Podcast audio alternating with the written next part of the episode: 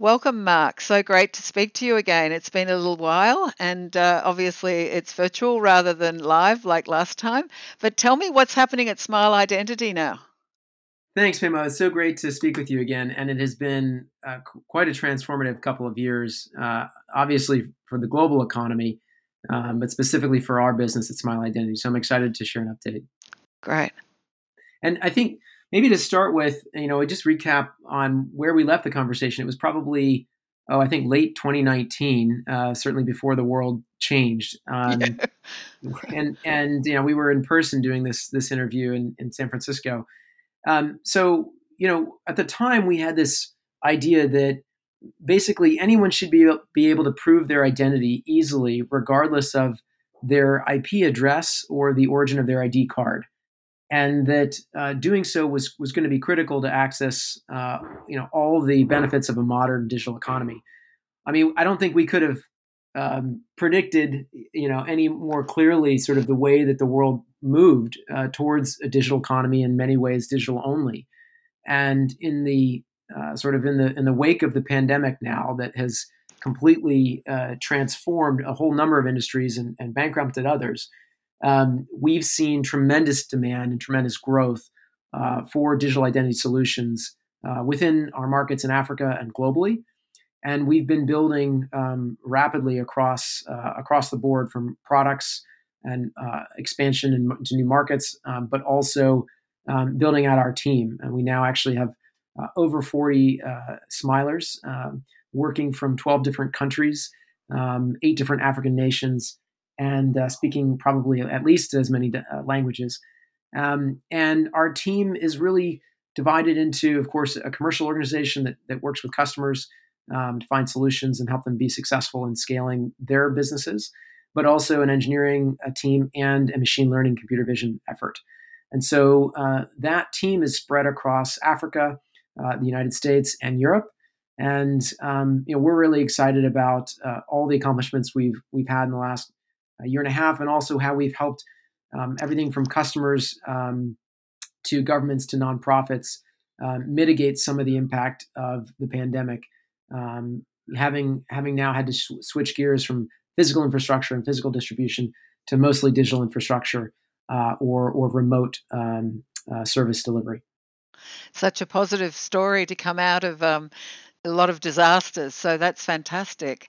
And uh, just tell me um, in a few sentences exactly what Smile Identity's strength and solution is. Yeah, so at Smile Identity, we provide a set of A P Is and S D Ks that allow any commercial organization or nonprofit to verify the identity of a user over a smartphone. And we do that across the African continent. And we have ambitions to scale beyond Africa. But today we work in about half a dozen African markets. We verify I D numbers and I D documents against sources of truth, whether that is I D authorities or bank authorities or telecom authorities. And we also combine that with a face verification solution. So we can verify uh, that a user's selfie matches the information on file uh, at an associated I D authority or the information on an I D card. And we do roughly a million verifications every month. We're doing that off uh, across uh, roughly half a dozen countries across Africa. Such a valuable service. Um was so necessary even before the crisis, but as you said, probably even more so now because everything's gone digital that wasn't digital before. That's right. And even in some cases where um, there's still some level of physical delivery, whether that's, you know, schooling or whether that's um, government services uh, to, you know, populations that are at risk, um, we've been able to offer people a contactless solution, right? So you can onboard a user with a selfie um, without having to have people fill out paperwork or put their, their thumbprint down on a piece of hardware.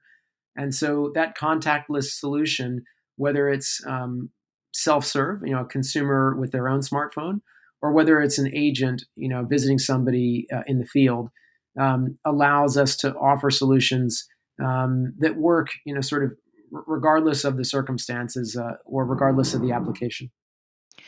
So tell me what um, sort of big problems you've had to, been pulled into to try and solve. I mean, obviously, um, fraud and, um, you know, uh, mis misidentifying someone as being big. Um, can you tell me, like, where that sort of has helped uh, as regards yeah. your solution? I'll talk about a couple of examples. So okay. one was was pretty much was pretty early in the onset of the pandemic. Um, there was a, a large number of, of people who uh, one of the state governments we worked with um, in Nigeria. Th there was a large number of people who were basically seen at risk, and um, they were at risk because of uh, you know income um, going away. Um, so yeah. with the pandemic. Um, there was a number of folks whose livelihoods were put at risk, small businesses whose, whose businesses were put at risk. And there was a government program to give people essentially uh, income security. And to do that, they needed to do identity verification to make sure that money was going to the intended individuals. And so we worked with, in one case, a state government program, in another case, a federal government program, um, largely administered by local companies, but we were in partnership with them, providing them uh, identity solutions to verify, on the one hand, to verify faces uh, so that the users who were getting uh, this government benefit were in fact who they said they were. And in another case, to verify bank accounts, to make sure that the money that was going into bank accounts was actually going into the intended uh, recipients' accounts. So those were two programs we worked on that were kind of on the, the public welfare side. On the private side, um, you know, we saw tremendous growth of the, uh, the remittances Um, business and the the crypto uh, currency business, and so we had a whole host of of customers that um, were seeing tremendous demand across Africa uh, for either being able to move money, let's say, um, from someone in uh, you know, the United States or the U K to a recipient that might be uh, in Nigeria or in Ghana, and in other cases, um, small businesses that wanted to be able to move their currency into crypto to protect it from uh, currency fluctuations, or um, individuals who wanted to be able to uh, move money into crypto to get it across borders and, and avoid very high F X costs. And in those cases, we were doing kind of our classic uh, product, which is basically uh, identity verification for consumers, uh, and doing that, you know, at very high volume, but doing it in a way that um, allowed these businesses to catch uh, individual fraudsters who were either trying to impersonate somebody else, and we would catch that with a liveness detection, or uh, someone who was trying to open up, let's say, many, many different accounts and take advantage of some um, some referral program or some some bonus program. Right. And so in one case, basically catching fraud through liveness, and another case, catching fraud through deduplication. And uh, I know people that are inclined towards being fraudsters um, often uh, take advantage of uh, very critical times. So I, I would imagine that uh, when, particularly last year when the crisis hit um, and all the lockdowns happened, uh, was there any particular, you know, fraud schemes that came up, whether you were involved in them or not, as far as a solution that happened that you could talk about? You know, I'm always interested in the criminal mind. I, I can never work out how, how they work these things out or want to do them, but I'm still interested. yeah, I, th I think one of the things we've tended to see is that it's often a relatively small number of people who are uh, perpetrating, you know, sort of a large number of activities. Right. Um, and so I think, unfortunately, you know, the, the markets that we worked in sometimes get get painted with a brush that's just unfair. I think the yeah. reputation, for example, that, you know, let, let's say countries like Nigeria or, or other countries in Sub-Saharan Africa have gotten is is largely due to very specific individuals who've, mm. um, who, who've, who've engaged in this kind of activity. So what we've seen, just as an example of this, is we saw um, roughly twenty thousand frauds that's, that happened during the relatively early part of the pandemic that were carried out by, we think, was only about two hundred individuals. So wow. roughly twenty thousand attempts, but, you know, only kind of gearing back to two hundred people. So you can imagine that, you know, whether it was coordinated or, or, or mostly individuals, these were folks who were trying over and over again to get through our systems. Um, and we caught them, you know, using our deduplication engines. And um, what this means is that for, for other companies that weren't using our services, if they were giving out loans or if they were giving out referral incentives for people to sign up for their products, um, they're probably, you know, they're probably attracting uh, a relatively small number of people who are taking advantage of their system over and over and over and over again. And and so that's one of the things that was interesting that we saw uh, during, uh, basically during twenty twenty, we were able to help one of our partners catch this behavior, identify mm. the individuals, and ultimately wow. we were able to report them back to uh, the central bank. That's pretty satisfying.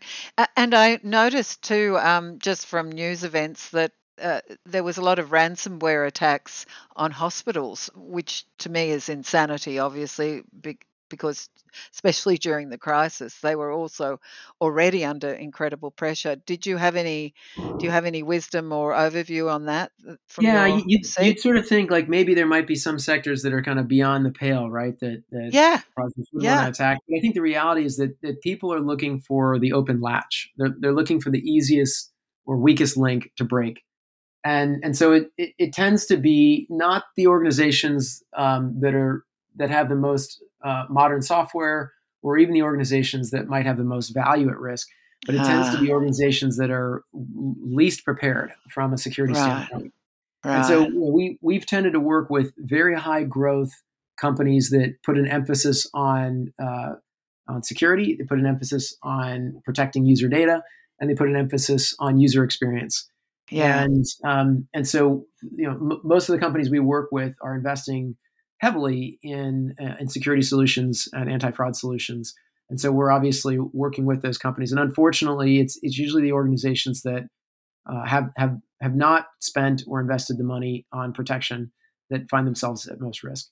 Yeah. And unfortunately, the health sector in a lot of Western countries often is, um, very antiquated and, um, behind and uh, definitely probably not haven't focused in the past on um, protect, protection and security issues. So which is well, and it's it's, all, it's an evolving picture, right? So you know, even even as we've built this business over the last five years, we've seen the nature and the types of fraud change.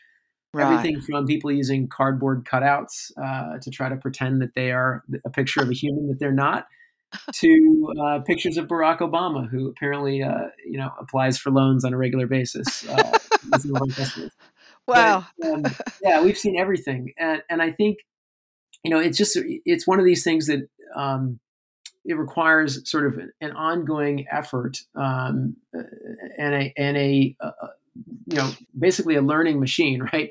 So that is that is what we built. We have uh, both the volume of transactions that we're watching to see emerging patterns, and we've we've built some pretty powerful computer vision and um, and and data deduplication solutions that we're able to put to work for our partners. And uh, you know, we, we don't stop, right? This is sort of an ongoing effort, and we get better and better. I like to say that you know our solutions. Um, are currently like the worst that they'll ever be, right? Next, like the next week and next week, they're going to get better and better and better. Yeah. Um, yeah. But it's an arms race, and we have to keep yeah. pace with the evolving nature of, of, of yeah. fraud. Oh, really interesting to talk to you again, Mark, and um, so fabulous that things are going so well, because obviously there's a there's always been a dire need for security and safety um in now, particularly digitally. So I'm so pleased that your business is doing so well and continuing to grow. Thank you so much. Yeah, so thanks so much for having me. Okay.